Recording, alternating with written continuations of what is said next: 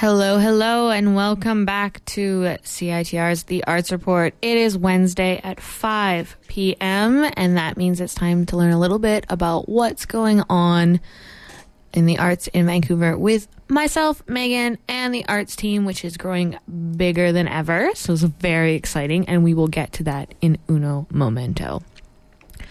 First up, I just wanted to give a shout out to a couple of the events that uh, the Arts Report was at over the past few weeks. Um, we have the Circuitry Cabaret. I mean, you have may have seen my posts and my tweets. Um, if you're following us uh, at CITR underscore arts report on Twitter or Facebook.com slash arts report. And uh, if you're listening at CITR.ca, instead of CITR 101.9. Then you can also uh, check out this post online. But um, we, uh, or I rather, was at the Circuitry Cabaret, which is the Vancouver New Music Festival for this year, and uh, interviews with Nicolas Collins, Andrew Scott, and. Uh, Julie Gendron, which I'm almost done, um, are up online on our Mixcloud, and uh, we're linking to it from the review that I posted online last week, so you can check that out. And we also had uh, Ariel Fournier, who was our Writers Fest correspondent this year, and she has a, a great review into uh, of The Sweet Girl by Annabel Lyon from Random House Canada, as well as uh, some quick reviews and information on a few of the events that she went to.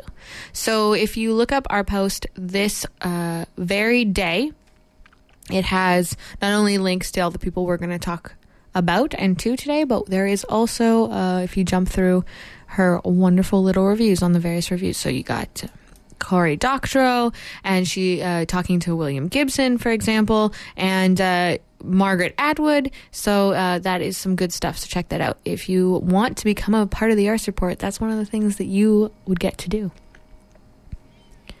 Now, first up on the show, we have our UBC arts reporter, uh, Nicole Kai, and she is going to give us a little bit of an announcement as to what's coming up next. Okay. So um, these days, if you walk over to um, the Koerner Library on the main floor, you will see an exhibition um, that's actually celebrating 50th um, anniversary of Fluxus, which is an intermediate uh, international network of avant-garde intermediate artists, composers, and designers active from the early 60s to the late 70s it just opened on October 5th and it's a part of the Art in the Library project. And what they mean by intermedia is that they um, basically mix um, music, performance, uh, poetry, typography, and that's basically the spirit of Fluxus.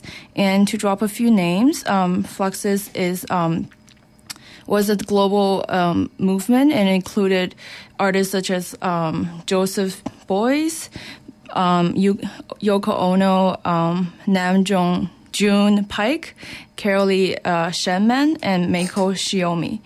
Um, basically, at its first event, um, it was um, the presentation of music and performance.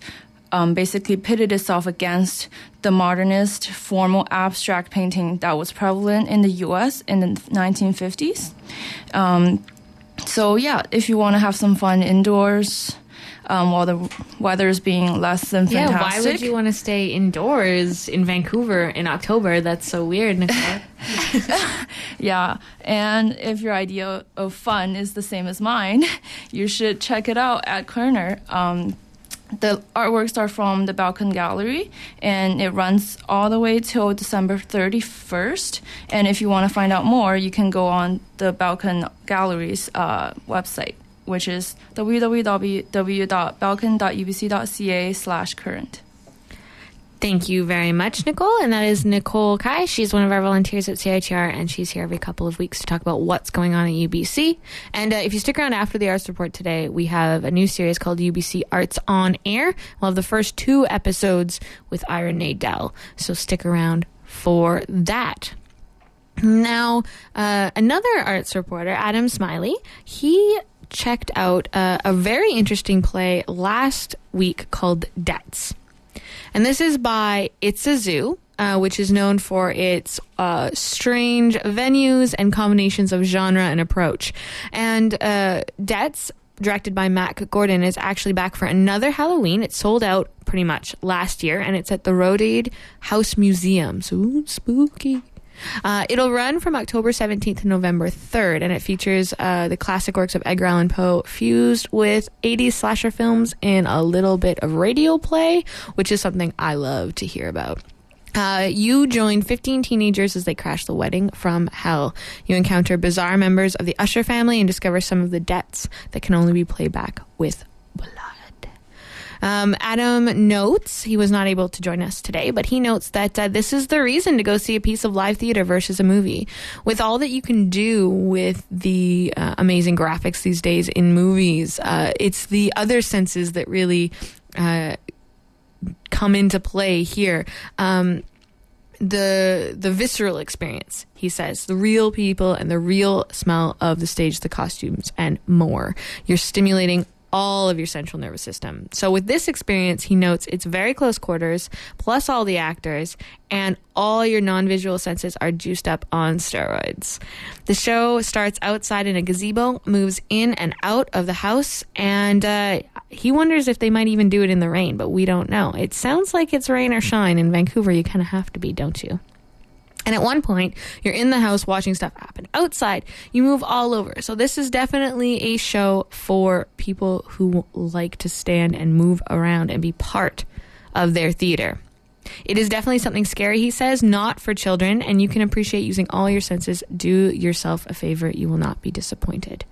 So he actually um, got a chance to speak with Matt Gordon, who is the uh, director of uh, Debts, and he tells us a little bit about what it's like to remount the show. And, uh, you know, uh, Adam starts with a, a, pretty good question and uh, something that I'm sure we're all asking at this point. What was that?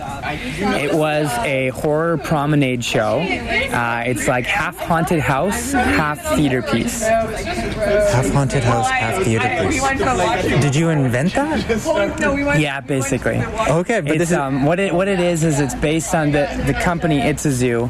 They uh, asked, they commissioned me to write them a script that was um, the tales of Edgar Allan Poe mixed with uh, 1980s slasher movies. So what I did was I went through all the stories of Edgar Allan Poe and I read through them and I kind of selected things that I wanted to use from them and I used it to inform the story. So it's not really um, none of the stories are really obvious in there, but if you knew Poe, then you would see the influence. So for instance, the the um, the radio host that you follow and the, his radio show, he's basically telling the story of the Telltale Heart. okay. I thought I heard something. Where the guy in the Telltale Heart, what happens is uh, a guy, for basically no other reason than mental illness, kills someone and then tries to bury it under the floorboards, but he keeps on hearing the heart beating. And so he gives himself up. So in our tale, what we sort of do is uh, take that idea and put a bit of a spin on it. So a lot of those things still happen, but it sort of resolves in a different way without giving too much away. Right. And then like the the portrait, there's a portrait in there, and that is a takeoff on the story of the oval portrait, which is another Edgar Allan Poe story that is about this guy who's painting a portrait of his wife, and as he's painting the portrait, and it's this beautiful portrait, his wife is withering away into nothing. And when he finishes the portrait, his wife passes away. So how we kind of put it all together is a little bit impressionistic. I mean, it's a little bit like uh, I would say it's more of an experience than necessarily a total story. So you go in, you see these things, you take them all in, and then you're sort of left to figure out what happens at the end with your friends that you come with, and hopefully there's a bit of food for thought in there as well. Definitely. I mean, I'll say I enjoyed it so much. Oh, great. Like we were big fans. Cool. Thank you. Thanks for coming. what about the music? Was that all you? Yeah, I chose all the music. We have a sound designer who helped me sort of cobble that all together. We recorded uh, Brett, who plays the radio host. Uh, we recorded him all beforehand and, and, put all tracks underneath. And I wrote the script and, and sort of um, went through my iTunes and all the songs I had and tried to find the most scary songs I could find. I think I did a pretty good job. Definitely setting the setting the tone over there. Yeah, exactly. Yeah, some, and some of the songs are a little bit more upbeat, but they still have the kind of twist to them that I think is a little bit spooky. So, yeah. Awesome. Okay, this is not your first time doing this a project like this. time that we've done this show, and the first time we did it was more of a workshop. I mean, we did it in the house and we had audiences, and it was a full production. But because the show, the show's like pretty hard to pull together and it's pretty risky. And the last time we did it was the first time we did it. So we learned a lot from doing that, a lot about things that you couldn't see. There's still some things that you can't always see, but it's a lot more, um, it's clearer this time than it was last time, which might be hard to believe when you watch it because everything happens so quickly and in such confined spaces. But yeah, you know, the visuals weren't always clear. Like you're not always, you're sometimes behind somebody. Yeah. But, you know, the atmosphere. Yeah. You're getting smells. You're always like right in it. Yeah. You're, so you're hearing it. You're not. Yeah. You don't feel like you're missing anything. And it's still sometimes a bit of a work in progress as far as what we tell, uh, how much the wrangler, who is the person who's leading you through the through the show, how much they can say without ruining the mood of a scene, how much they can insert themselves before it becomes about them and not about the actors. It's very, very, very challenging for the actors because lots of times, you know, in a perfect world, they would go through the house super fast and they would be able to keep that momentum. But it's very hard for them to keep the momentum because often they'll get to a scene and have to wait because the audience is catching up with them. And there's a, what I tried to do with the script, I think it's actually less obscured than it seems because there's a lot of parts where you walk into a scene and you think you've missed something because they're already talking. But what I tried to do was give dialogue that has purpose but can also be missed and you still understand the story so that they can sort of carry through their scenes a bit more while the audience catches up. Exactly, yeah. Just the right amount. So what's next for, is, you already always work work with It's a Zoo? No, no. I'm a I'm a freelance director, uh, actor, okay. I guess. And the next thing I do actually is The Lion, the Witch, and the Wardrobe at Pacific Theater that I'm acting in with my wife, who played Annie in the play. Okay. So it's a bit of a shifting of gears from this into more of a family-friendly sort of thing. Okay, okay. So when do you start working on that? We start that on November 19th, and we finish this on November 3rd. Okay, so a couple weeks off in between. Exactly. Yeah. And any more plans for something like this? Um, I mean, I think we're just sort of taking it as it goes right now. We we finished the rehearsals tonight, and we open tomorrow with the opening for the general public. And that was Adam Smiley speaking to Matt Gordon from Debts. And as I mentioned, that will be playing. Uh, on Wednesday through Saturday, I believe, until November 3rd at 7 and 9 p.m. So it's a little Halloween treat for you guys. Um, I don't know if you know this, but uh, is actually putting on a show on the actual Halloween, not this fake weekend situation that's happening before Halloween, but on the 31st, um, at Fortune Sound Club. And right before that, we, I personally, will be at the Bloody Betty show on um, Wednesday, the 31st at the Cobalt. Uh, she's going to be doing classic horror movies. So if you guys want tickets to that, you can give me a call at 604 822 2487. That's 604 822 2487. And uh, if you are calling, stay on the line because I will uh, have to knock some things over and figure out how the phones work uh, every week. I, I have to relearn. So, um, if you want your Halloween scares, there are a bunch of options for you. You have Debts by Matt Gordon at Roedde House uh, through the 3rd, as well as Tripaween and Bloody Betty. Uh, tickets for debts are 17 and $21, and you can get them on brown paper tickets or cash at the door. Tripaween's 15 bucks, and Bloody Betty, if you call in today, is free. Okay, well, uh, thank you very much to Adam and Mac. And I wanted to call up uh, Emma Gregory from the Cheap Seats. Emma, are you there? I miss you. Uh, we are going to talk uh, for a few minutes just about Unplugging by Yvette Nolan at the Arts Club. Um, two women, Jen Griffin and Margo Kane, sh- seek shelter in a freezing, desolate landscape. Well, you know what? I'm going to let Emma tell you all about it. Hey, everybody. A couple weeks ago, I went to see The Unplugging, written by Yvette Nolan at the Revue stage on Granville Island. It's an arts club theater with a mandate of presenting newly written plays and showcasing playwrights' contribution to the production. It has yet to uh, be formally released. This is its first run. It's going to run from October 11th to November 3rd. Uh, it was directed by Lois Anderson and stars Jen Griffin, Margo Kane, and Anton Lipovetsky. I got to see the first performance of Preview Week. The play takes place in a post apocalypse, near present, or near future world.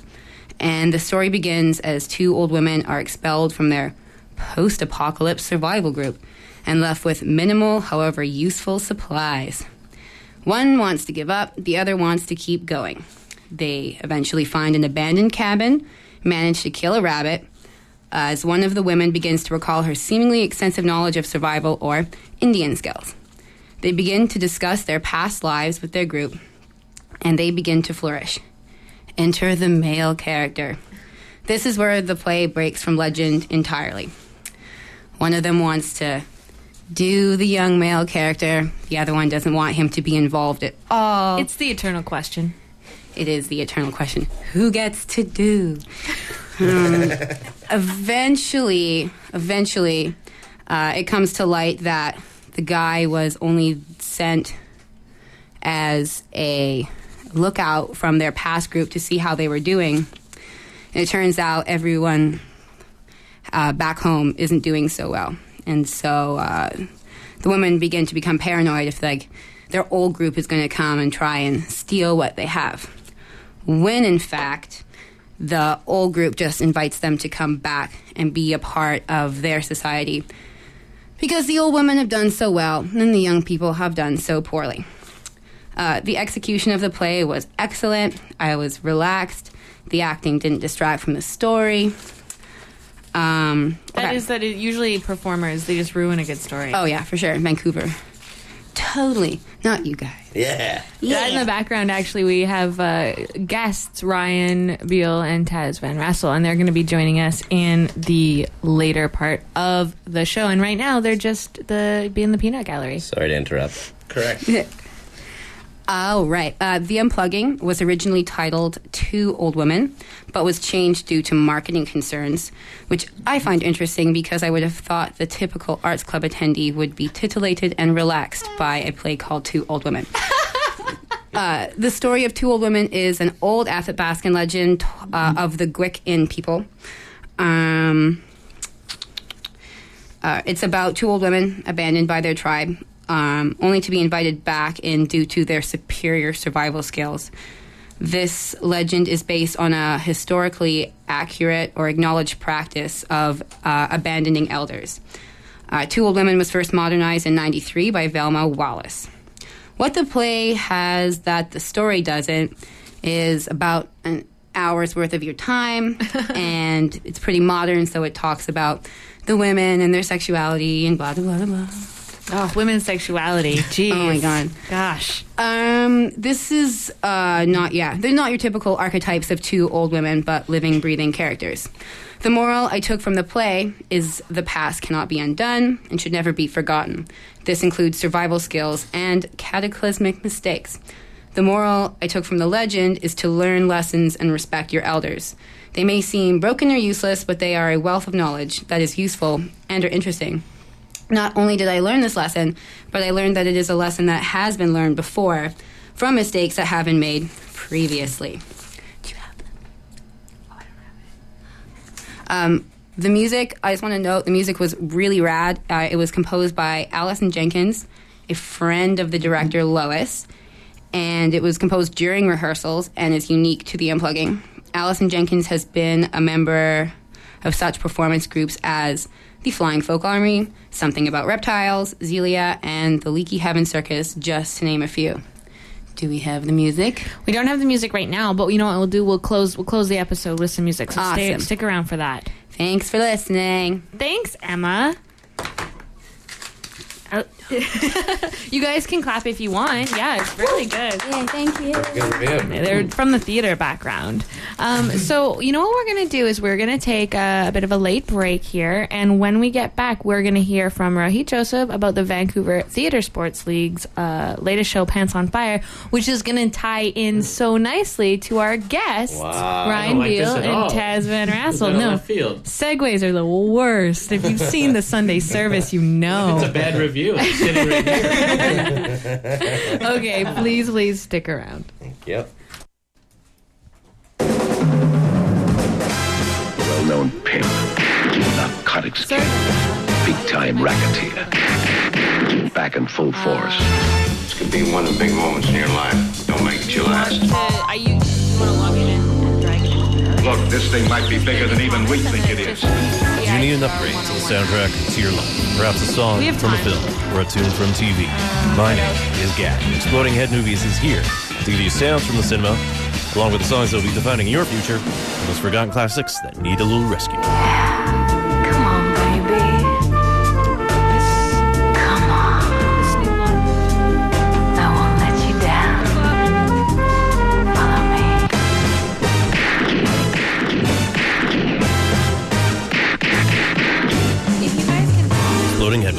Monday, 7.30 to 9 p.m. on CITR 101.9 FM, Vancouver. Oh, nice. Yeah. Where was that gonna be at? That's what we're. Yeah, that's what I was gonna. Wagwan, me virgin. Drop it like it's art. A Snoop Dogg art show. You don't know. November 9th at the Fall Tattoo and Art Gallery. 7 p.m. till 2 a.m. in the morning. Currently accepting submissions for the show. All mediums accepted. Needs to be submitted by November 1st. We're running the show for two weeks, pan a straight. Artists receive 100% of sale on opening night. You're taking home all, all, all your money. Please email a copy of your work for submission to quick and dirty collective at gmail.com. Sponsored by CITR 101.9 and the Arts Report. I'm a nice dude with some nice dreams. See these ice cubes, see these ice cream. CITR is proud to sponsor the 17th Amnesty International Film Festival taking place November 2nd through the 4th at Pacific Cinematheque Theatre in downtown Vancouver. The festival will show nine films from around the world which will highlight a variety of human rights matters and will include guest speakers, the presence of other community groups, and ways for the public to take action on said matters. So come join in on one of the biggest human rights film festivals in the country. For more information or to buy tickets, you can check out www.amnesty.ca slash VFF. And we're back, or like, and and you know, it hasn't been as long as I wanted it to be since we last talked because I left the mic on earlier. But you know what? That's the behind the scenes action that you can only get with CITR 101.9. So Oh, yeah. and that is uh, Rohit, who is going to tell us a little bit about the Vancouver Theatre Sports League show Pants on Fire, which is uh, happening now through the uh, 17th, I believe. And uh, good luck for us and for all of you. We also have some uh, improv theater sports experts with us to provide background commentary. And then we may even let them talk on their own later if they're good. Yes. Can't wait to meet them. Yeah, they sound really good. So, uh, Rohit, tell us a little bit about uh, Pants on Fire. The night you saw was with uh, Christopher Gaze, correct? Yes, that is correct. Uh, Christopher Gaze, also known as the founder of Bard on the Beach. oh, that little that little show. that, that little show, right? little Brit. that li- he is he is actually short in stature. I don't know. I always expected him to be a bit taller, but Good. He, he's. I'm sure he appreciates Makes up that. for it in voice. he oh yeah, his voice is booming. So just to get uh, give you a little breakdown of what Pants on Fire is about, uh, it's an amalgamation of talk show, game show, and short form improv comedy. Every night, a special guest will be featured as they tell stories of their lives. The truth of these tales is determined by the VTSL players, who get to ask five questions, and Taz here was one of them, actually. Correct. and uh, Not a lie. he he got to he got to detect a lot of the lies, and he also got thrown off a bit because, like everybody did, by some of Christopher Gaze's more fascinating factoids.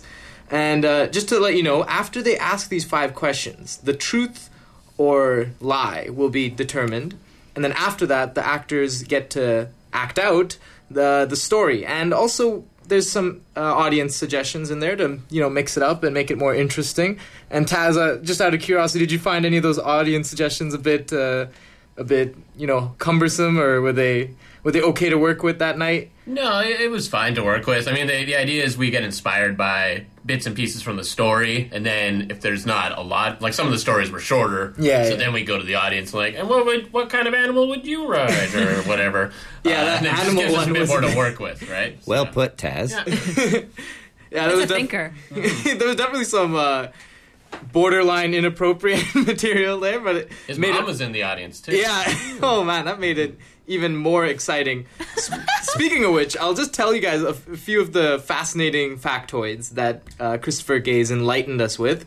Uh, surprisingly, he has starred in the movie Cool Runnings, something I didn't expect for a Shakespearean actor such as himself. Have you seen that movie? It's pretty Shakespearean. Epic. I haven't seen it in a Tragic, long actually. time. yeah, tragedy. But then uplifting. Yeah. Literally, when they lift up their bobsled. and carry it. Sorry, I don't want to. But that's the, it's the end of the movie. Spoiler alert, you guys. If you haven't Oh, seen man. Cool Runnings. that was spoiler alert of the century, man. and then um, he's also been invited to Katharine Hepburn's penthouse. Uh, he's also gone bodyboarding down the Zambezi River, something which sounded almost unbelievable to anybody. Good, that's definitely a made up river. For sure. like Zambezi, right? And then he's also had drinks with uh, George W. Uh, Uh, Bush it was senior actually. We, Or was we- it- oh, sorry. I picked his brain afterwards and found out it was George Bush Senior. Oh, thank you, thank you for that, Taz. I was We were talking about that earlier. Yeah. Yeah. oh senior. He's a Yeah, boss. Which makes it more acceptable. He was Totally fine. head of the CIA. Oh, that's the good Bush. Yeah. You would have gotten less drunk though, Mm-hmm. and less other stuff. Mm-hmm. He said it was before he was president, and he told him, "I'm going Oh, to really? be president one day." Wow, Yeah. that's that's incredible. I mean, So that's Gaze's fault then, because Gaze could have stopped it. Yeah. Yeah, blame gaze. clearly.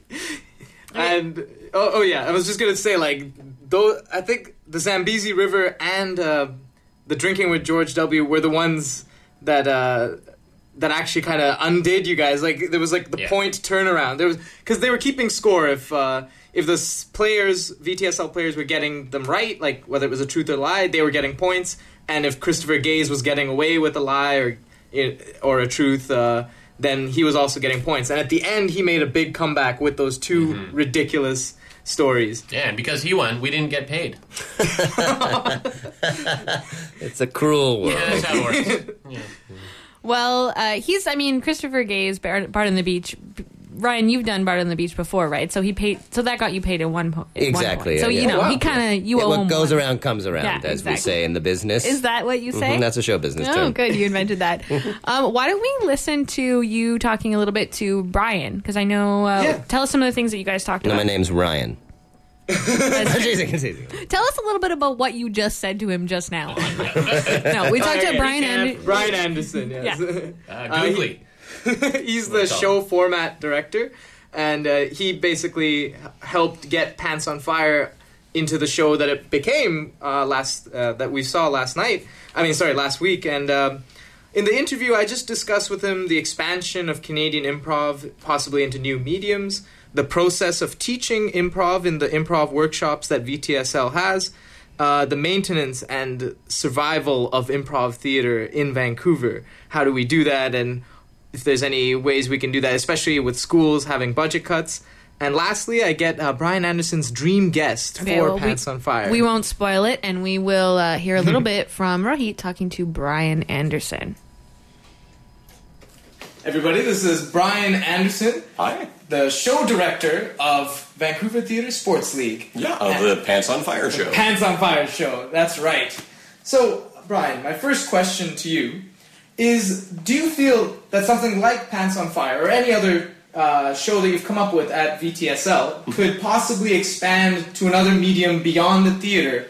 Uh, perhaps on the internet with YouTube? Is there any way we can see improv coming on the computer, on the or perhaps Canadian improv on the TV. We've seen Whose Line Is It Anyways in the US. Mm-hmm. So, yeah, do you see any expansion of improv, Canadian improv, into new mediums? Oh, definitely. Uh, we have a lot of our players who are involved in uh, web series, different projects. Some of them are more improvised, some of them are more script based. Uh, Ken Lawson and Nathan Clark, this wonderful one called The Movers, uh, you can see on YouTube. Uh, definitely, it's, it's an art form that's expanded. We've played on the radio in the past, uh, CBC. Oh, wow.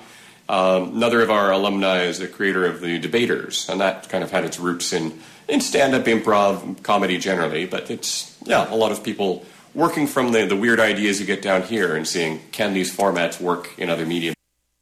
Now, I've noticed that you guys offer workshops, and to me, it, even trying to learn improv in school was, was something that was really, it was quite difficult to pick up on. And, you know, how does it function? How do you actually manage to teach improv? Something that seems, you know, to be all about instinct and all about being natural, right? Like, how do you teach that? A lot of it is just getting people speaking the same language. There are some structures even underlying the, the very free-form sort of things that we Mhm. do.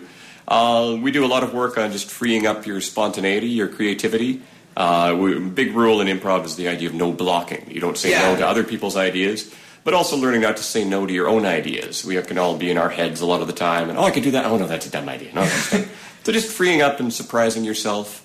Um, a lot of just basic narrative structure, um, learning uh, when you come into a scene, uh, look for what's needed, look for uh, how we're going to advance things with character, with plot, with activity, uh, and generally just finding a way that people can find their own voice. Uh, Mhm. uh, when people are out there, it, the first probably two years, I think, of any improviser's career is very frantic and shouty. Very, ah, look at me, I'm surviving. Oh, that was that was pretty much high school improv in a nutshell for me. Everybody kind of wanted to take the spotlight. It, it got really chaotic that way, like, and it did get shouty, and sometimes it got too crazy, too in, too inappropriate. You know. Yeah. Yeah. So so you've managed to put some structure and yeah, get get the basics, the essentials, and it seems teamwork is a key thing. Teamwork is a key. It's it's a wonderful thing when you've developed the art and the, the skill as an improviser. Mhm. Is it, it is a common language. Uh, we go to festivals and we perform with people from improv companies around the world. Uh, and just that nice feeling that I can go out on stage with six people from different cities that I've never met before. Never met before. Yeah. Uh, and we can put together a solid show because, again, we all speak the same language. We know that, all right, when this is coming in and this is a time to back off, this is a time to move forward. I know this is going to sound a little bit of a sob story, but there does seem to be budget cuts to drama programs. Uh, I know this myself because my high school last year couldn't even afford to do uh, a spring play, and I was partly to do with the teachers' strike. But teachers themselves have a, have to manage, you know, classes and do extracurriculars on top of that. So, do you think there's a way we can, uh, as a community, perhaps uh, expand the availability of improv theater in general? Because it is something that has to survive and thrive with the youth in order to, you know, to keep this up in Vancouver. Definitely. It's, I mean, there's so many pressures on teachers these days. They've got so much uh, work, so much demands on their time. Uh, more and more, we are seeing people with other arts organizations, uh, Gotta Sing, Gotta Dance, Arts Umbrella. Um, they're, they're doing community theater, um, finding different groups that they can be involved with. Uh, and I think the evolution of that may be a kind of a, a reverse, a two way street, Mhm. where rather than going from a school into a community program, some of those community programs being able to come into the schools. Yeah, that, that would be great. I mean, if these community programs can come into the school, that would probably have a great effect, I would say. What's wonderful too about the arts, though, is I find that those who are passionate about it, obstacles won't get. Yeah, they way. find a way, right? They'll find a way. Yeah, it's even if it's sorry, hey, we're going to get our own improv troupe together and work at this coffee house. Uh, they'll find a way. Pants on Fire alone has this game show, and uh, it's, it's it's like a game show, talk show, and improv all mixed together. Yeah. So I, I could see this working pretty well on TV. I mean, again, it's funding being an issue, but would you would you ever consider that? I thought you come and give me lots of money and I will be on TV for you. if it was not a funding issue, you, you could definitely, like, yeah, because I could see so much potential. Which brings me to another question. Who would be your dream guest Dream to have? guest. It's funny. I was just thinking of this this week. Uh, I Christopher. mean, Christopher Gaze was amazing, right? Christopher Gaze is wonderful, but my other Christopher would be Christopher Walken. I think. Christopher Walken. Well, I think there'd be some very interesting stories to come out there. Oh. All right. Uh, thank you for your time, uh, Mr. Anderson. You're Brian there. Oh, call me You- Brian. Thanks, guys. Thank you. Awesome. Uh, Rohit, was that uh, Matrix on purpose? Matrix reference? It was or are you just trying to be unintentional, and I kind of realized it at the time. We are back and we have a full house. We have uh, Rohit is just telling us about his uh, experience with the Vancouver Theatre Sports League, uh, watching the show Pants on Fire. We have Ryan Beil and Taz Van Rassel from the Sunday service and many other things. Hi. Hey. And uh, funny as always, you guys. Good one. And then we and, and then we Dynamic, have people some arts call us. reporters. We have Annie and Emma who are hanging out with us as well. Say hi, you guys. Oh. that was nice and synced up. That was nice. They're on the floor in the record corner. Yeah. It's where I keep them. Mm-hmm. Um, so, uh, Rohit, do you have any more comments about the Vancouver Theatre Sports League and uh, the Pants on Fire show that you want to share with our listeners? Oh well, personally, it was my first time ever watching uh, Vancouver Theatre Sports League, and I was I was impressed. I mean, you know, it's hard to see the whose line is it anyways quality like in your very own hometown. So that was great. I I loved whose line is it anyway, and this is the closest thing I can get. If not, it it it pretty much equates it. do you mean just because of the like the kind of the form? Because they're because Yeah. whose line is very formatted. Yeah, yeah, yeah. yeah. Oh, yeah. Well, and whose line is not even because it's on TV. It can't truly be improv. And theater, I feel, is the true improv. You can't really beat. It was all rehearsed and written. Do you do you and you did improv in high school? Did you guys start improv in high school as oh well? yeah, I did improv. In, gra- I had a teacher named Miss Tremblay. I know she's listening right now. No, uh, She but she uh, she was- did, taught us theater sports when I was in grade seven, so elementary school. I Oh, started wow. I judged Ryan for years Yeah. while he was in. Taz made me make this horrible career choice when he he judged me when I was 17, and then he scouted me for an improv troupe. He was he was forming for a for a tournament, and the rest is history. Yeah. Excellent. Well, you know what? Uh, we are going to play a musical request, something that's really close to Mr. Mr. Van Rassel's heart. And uh, when we return, we are going to settle in to the last uh, part. We're actually going to take a quick break. We're going to listen to some music, and then we're going to settle in for the last part of the arts report with Ryan Beil and Taz Van Rassel. So please stay tuned.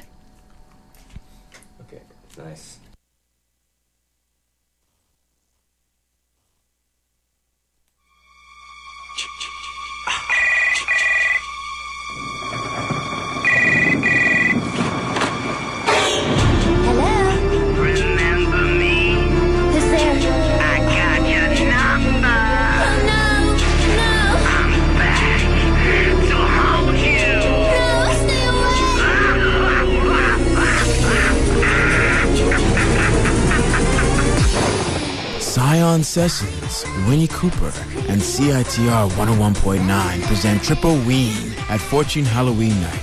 $10 tickets at High Life, DIPT, Red Cat, or CITR to see Teen Witch, Falcons, Surreal Harm, Killing Time Quartet, Boha, Roll Bangs, and Based God.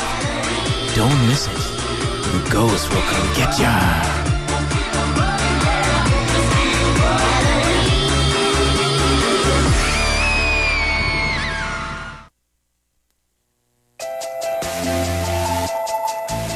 On October 30th, the second annual Scotiabank Giller Light Bash is coming to Vancouver. This special event will be hosted at Studio 700 in the CBC Broadcast Center from 5 to 8 p.m. So make sure you get those tickets. $25 at www.gillerlightbash.ca. The event is in support of Canada's original literacy organization, the Frontier College, which in the past decade has raised $350,000 for its program. So remember to save the date, October 30th at Studio 700 in the CBC Broadcast Center. Enjoy.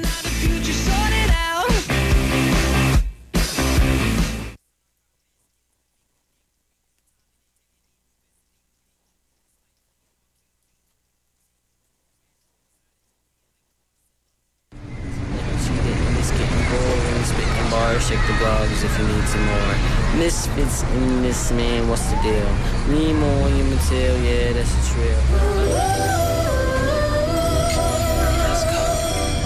What's good with it?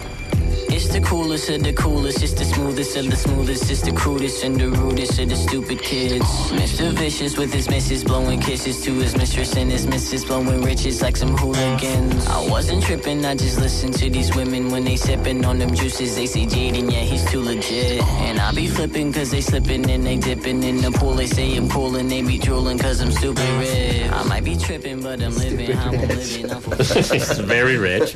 Um, I'm stupid rich. What what for you? Um, what is inspiring about Jaden Smith? So it's You know? Taz? Uh, my first concert I ever saw was Fresh Prince. Wow. At an all ages show at the Commodore during the daytime. But 1983. Yeah. 84. I think no, it could- eh, You're like 63 years old, right? He's I think it old, might man. have been like 1988 or 89. That's amazing. And it was awesome. Just a bunch of kids Ladies. yelling. You, you know, Parents don't understand. you know, my favorite. They first, don't. My first concert was Hootie and the Blowfish. Nice. I openly admit. Both very excellent. Uh, I believe my first my first concert uh, that was not like a child's concert, I believe, Yeah. was Green Day, Wow, good. which I feel like is That's not great. that great anymore. But at the time, Sure. I mean, Not a everyone, concert, everyone but had childish. Dookie. childish. Everyone yes. had Dookie. Yeah, and I mean to be fair, Hootie and the Blowfish and Will Smith were both very big in their time. They were. Oh yeah, Hootie. Oh, Will Smith? Yeah. He was great. Yeah, and Good, he's- agreed. And he's still amazing. Oh, good. I'm glad we've settled that. Yeah. And that's pretty much it. We're good to go. We'll just end the show. Okay, thanks. Um, so so many things. Uh, I'm more prepared for Ryan because Taz was a surprise. He's a tag along. He came Let's in call it a what it is. cake. Jumped out of a cake, which was really nice. And uh, so Not naked. full let's of talk a little bit about what you guys have done lately, um, just so people can orient themselves in Sure. space here. Yeah. Uh, y- Ryan, I just saw you uh, in Sorrows of Young Wer- Werder. Werther or Werther. Yes. I guess would be, be anglicized. And uh, why why were you so sad, Ryan? Well, it's just the the name of the play is Sorrows. It's not So you- the the happy you didn't romp. have a choice. Um, yeah, no. I- yeah, Well, the reason why the character was sad was because he fell in love with a woman he couldn't be with. Haven't we all been there? I know I have. And uh, and then he just descended into madness. And then he murdered himself. Yeah, exactly. It's an, it was a nice story. I I really enjoyed the use of Rihanna. Yeah, oh yeah, right at the end there. There's a lot of epic pop songs, which the director Fanina Wilbert de Puisseau. Uh, I'm she, glad you uh, pronounced that. She, yeah, and she's a German. She's a actual German. Oh. And I it was interesting to learn how crazy popular the Sorrows of Young Werther is in Germany. It's like everyone's had it shoved down their throat. Like everyone, and they've just had been forced to read it. It's like Romeo and Juliet. It's, it's at that well known. Well, Goethe is basically the Will Smith of. Uh, Jaden Smith. I'd like I Oh, prefer to think. okay, Oh, does he have a son? Schiller's more the Will Will Smith. They That makes like each sense. Other. Yeah. And um, Taz, how did you like the play? I'm sure you saw it a couple times to support your friend. Yeah, I like- thought it was really great. He's lying. He's a liar. didn't see it. Speaking of pants on I fire. didn't see it. No. It was a short run, and Taz is busy. Yeah, I mm, do He's other shows. And the cat's in the cradle with the silver spoon. and little boy blue and the man on the moon. That is a When you poem. come into my play, Taz? I I, don't don't know, know. when. It's too We'll busy. get together then. I know how it ends. He murders himself. Yeah, well, that doesn't mean you can't see Spoiler it. alert. I do some stuff before that. Taz has been very supportive. Taz sees a lot of my plays, and I see a lot of his his little like skits and stuff. Yeah, my little things. some of I the do. little stuff that he does. Well, uh, you know, Taz is a comedian about town full time. Mm-hmm. Um, can you? How many groups do you belong to? Uh, All the groups. the Vancouver Theatre Sports League, uh, Sunday Service, Titmouse, Mhm. Which is a sketch group with Ian Boothby. Uh, I don't know. That's it. Maybe Instant Theater. I am also affiliated with. I teach out of there. Yeah, that's it. Four. Four. Four. That's pretty good. Sure. That's almost 5 Mhm. which is, of course, the sweet spot. Oh, Yeah, yeah, that's- five comedy. we all want. Comedy. You gotta have an odd classic number. Yep. Um, so, can you guys tell us a little bit about uh, winning? First of all, winning Best Troupe at the Canadian Comedy Awards. That's right. Best improv. um, which is very impressive. Now, more specifically, I would like to know about losing Best Male Improv. We both You guys lost. both Yeah, lost we both that. lost. I like to so think not we- picking favorites. No, here. Yeah. exactly. And how do you feel about uh, Matt and what have Matt you done to Baram, him? uh, Oh yeah, Maddie. Uh, Ooh, good he'll- old Maddie. He'll never Lee. listen to this university station. He right? might, though. He No, might- he he might. probably- he's a he's- great guy. oh, I'm He's a- gonna yeah, he's I a podcast self-Googler. and tweet it He's a- at him. He's a self Googler. Tag him on this. He might hear it. It. Matt, Okay. if you're listening, we love you. Yeah. Yeah. That's good. No, we love Matt. and He's great. I think I did three shows with Matt that weekend. while I Everyone- was there. So Everyone Before or the after, category do you was know? awesome. Before, Okay. after I won't touch him. No, Yeah. that would have Touch him. wrinkled. No. Yeah. Yeah. No. I'm just glad I didn't lose to Ryan. Yeah, and I'm glad I didn't lose to Taz. We can agree on that. Good. Yeah, so as that long would've as been compromise, weird. everyone Everyone's is a unhappy. loser. No, we were all, and everyone in the category was so rad. Like, um, I, I would have been fine with anyone winning that. Yeah, it's Sure. an honor just to be nominated. That's what they say. But No, to- also, you had that best group in your back pocket, so that salve Mhm. Yeah. for the you Yeah. go. It was Yeah, a salve for for the the, bruise. wound. Yeah. Yeah. But uh, n- h- how do you guys feel about accolades like that? Because I mean, you ha- Sunday service is so popular. Uh, I'm there probably once a month at least, Cool. and uh, anyone I've brought there has continued to return. Okay. Um, Mhm. So, but I think the thing is, is that that in itself is pretty popular. It do what do the awards? Is that feel validating? Is it as validating as being recognized on the street? My street? mom for loves being, it. Yeah. My mom good for thinks it's great. Uh, it was good for uh, for media coverage for sure. It's something to write in a press release for sure. It is. Yeah, it looks Yeah. good on a poster with some palm palm leaves uh, around it, uh, and it's also good for getting new audience in that Yeah. wouldn't normally come. We had a lot, uh, uh, a lot more mm, older people, I guess. And you take it with a grain of salt because we nominated ourselves. Like the Yeah. way the award show is structured. Like we put our names up and then we hope to, you know, we tried to convince friends of ours in the industry to vote for us. no one has so a it's a popularity contest. Yeah, and like you know, a get the vote out kind of deal, and um, uh, I don't know, it just uh, it's validating in, in one sense, but like any award for for the arts is sort of you know you got to sort of like don't get a, too big a head about it. It's no being recognized in the street for being in a commercial. For Exact, example. like for example, Yeah, which no- is huge, yeah. which is I can die happy kind of huge. like so, yeah. Um, Google it, you guys. I'm not going to bring it up because AW. yeah, there it is. That's fine. Mostly happens to you at the airport. Yeah, a lot airport Americans and uh, that in 'cause coffee shops. Americans there, or They- No, Amer- American A&W doesn't know who I am. They're separate Oh. companies. Only Canada is inflicted. you learn something new every day. yeah, exactly. Nice. And I hear that they're not doing too well down there. Maybe they should bring me in. Yeah. Just saying. They're listening. Yeah, I got some Americans debt. Uh, Who are all the people that listen to this show now? We have uh, comedians from across the country in A and W. Mm-hmm. All America. We're really, really All boosting the America. ratings. Um, do you guys want to talk improv festival? Yeah, yeah, of course. That's coming up. It's Yeah, uh, the that's- 23rd to the. Uh, no, it's not. I have it right here. The internet, week. you guys. 29th to the 3rd. That's right. The Vancouver International Improv Festival. Halloween week. or VIF. Veef. Not Veef. Viff. No. Veef. VIF. yeah. It's it's like VIF, but funnier. Mhm, Yeah. Um. So, uh, do you guys uh, have any act, any of the acts that are visiting that you're excited to work with? Yes. Yes. Okay, good. Moving on. Uh, Um, no, I would. Uh, I, I'm. I'm excited to work. I'm going to be doing the festival ensemble, which is like a crazy mixture of people from all over uh, the world, but probably not really so that's the world. uh, Halloween night. hmm But also all throughout the week too, we'll be doing workshops and then uh, performing. Um, uh, I won't be in all the shows, but the ensemble will be doing lots of cool, groundbreaking, dynamic. Oh, improv. good. Yeah. Good. What are some? What is some of the ground that still needs to be broken in improv? Mm, Taz? Sexuality. Yeah, well, I don't know. I think. Oh, your answer uh, for everything. uh, fifth sense. Yeah, the fifth sense.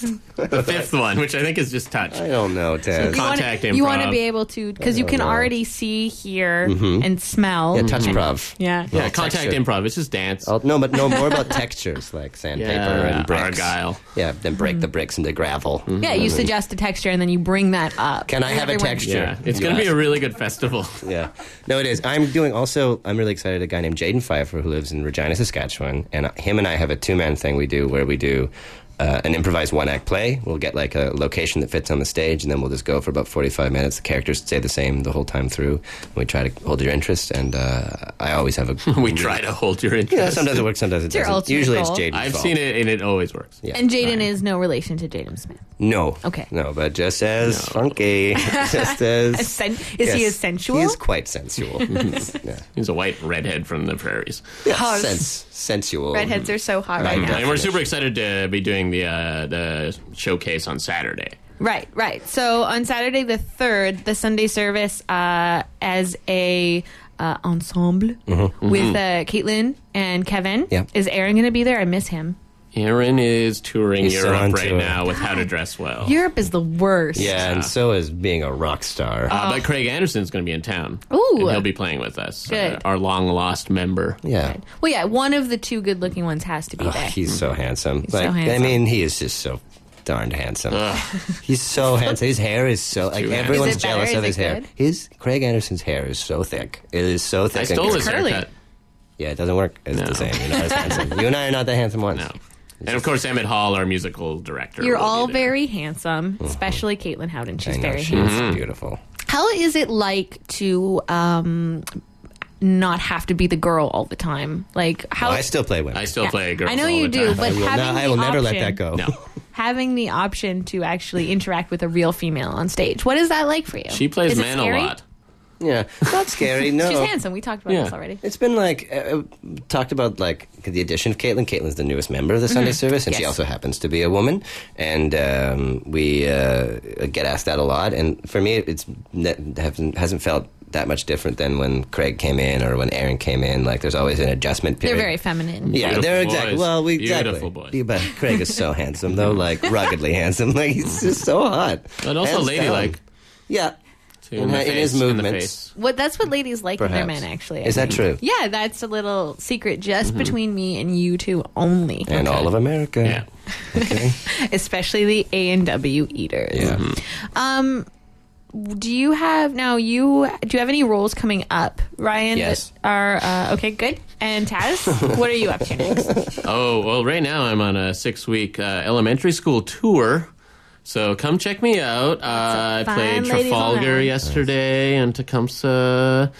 Tomorrow I'll be in Surrey. So just figure out which elementary school I'm at and come check that out. You're entertaining the children. I feel That's like huge. now is your I don't know if you know a lot about your regular audience, but do you think they will fit in well at an elementary school, and do you think that anyone will be arrested Taz? if they show up?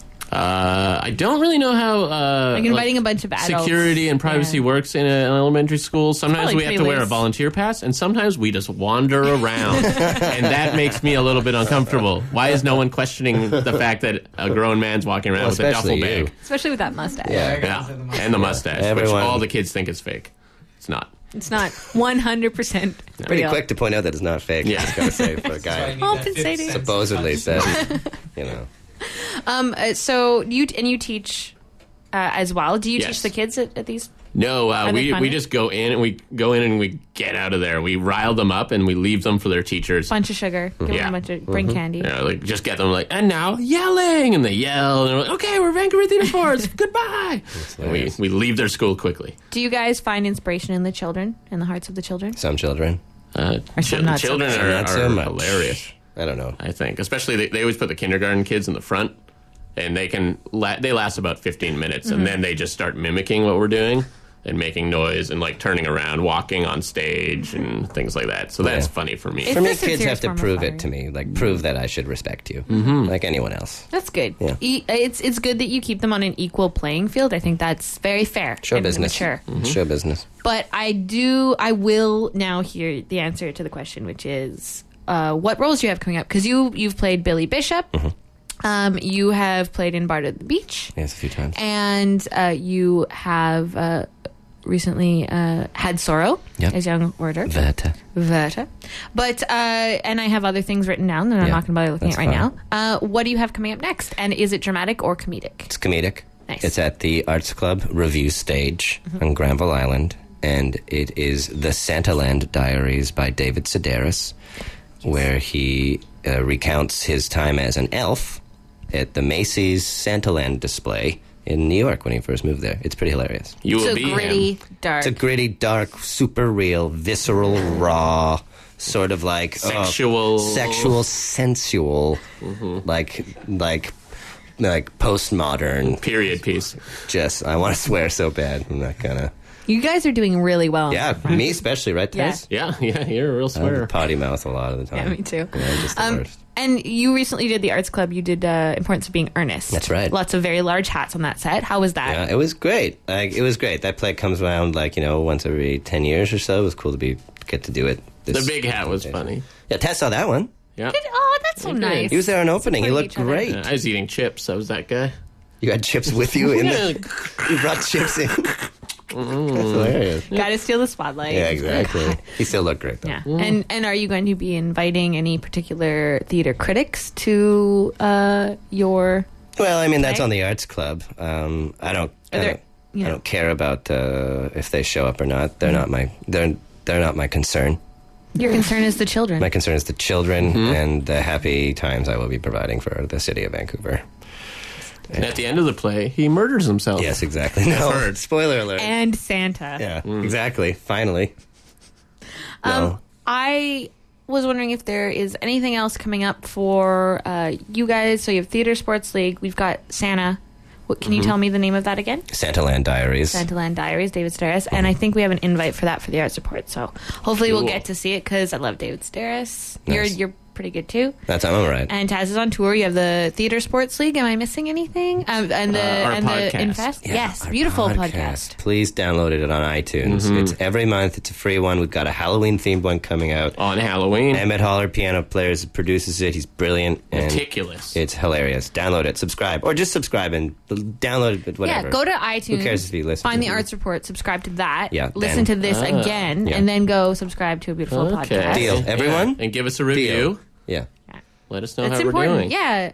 And Send I, us an email. Sheesh. I forgot the most important question, and we definitely have time. A few more minutes. Yeah. What are you guys made for Halloween? Oh, nothing. Nothing. Why would I? Why would I get dressed up and not get paid? We don't.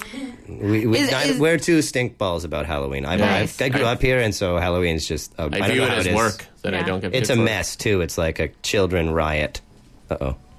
That's okay. The phone? We let's listen. Let's listen to a little more Jaden Smith while I answer the phone. Is there fire?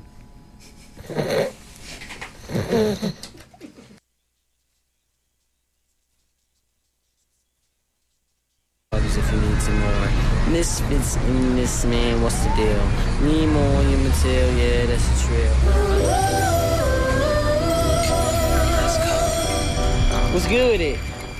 It's the coolest of the coolest, it's the smoothest of the smoothest, it's the crudest and the rudest of the stupid kids. Mr. Vicious with his missus blowing kisses to his mistress and his missus blowing riches like some hooligans. I wasn't tripping, I just listened to these women when they sipping on them juices. They say Jaden, yeah, he's too legit. And I be flipping cause they slipping and they dipping in the pool. They say I'm cool and they be drooling cause I'm stupid rich. Well, I think we will end there with uh, Jaden Smith, the coolest, because Stupid rich. you guys are stupid rich. Yeah. With friends. That's the main takeaway, and you are also both very sensual fourteen-year-old black boys. Thank you Oh, so much. Look at his eyes. So Thank you so much. So nice. And I'd also like to thank uh, Rohit Joseph and uh, his interview with Brian Anderson, Emma Gregory, uh, and her review of the unplugging at the Arts Report, and uh, Adam Smiley and his interview of Mac Gordon and Debts. As you may have heard, we are available on iTunes. You can also check out CITR.ca. And uh, please stay tuned because uh, coming up next, we have the first, uh, a replay of the first episode and then a brand new episode of a new show called UBC Arts on Air. And that is Ira Nadel interviewing interesting people from the UBC Arts community. Everyone say bye. Bye. Because I'm stupid rich. Suburbs. Getting beats from Ace. Everyone knows that's my brother. And teachers tell me walk, but I really rather hover in the Jam Fest. The coolest. It's the one to be ghetto kid. Yes, I'm about to level with all of my homies.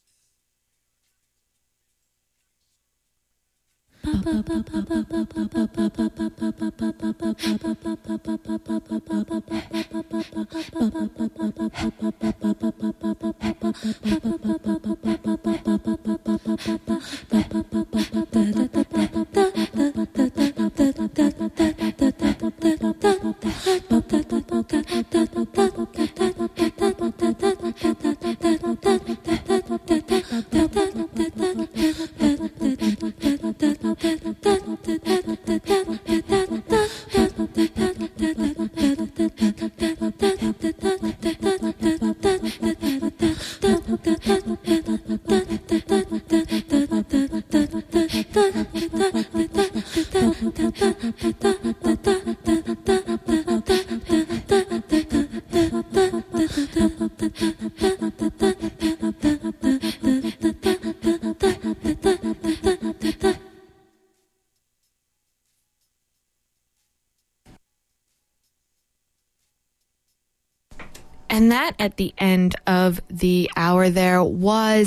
unplugging, a little bit of throat singing from the unplugging.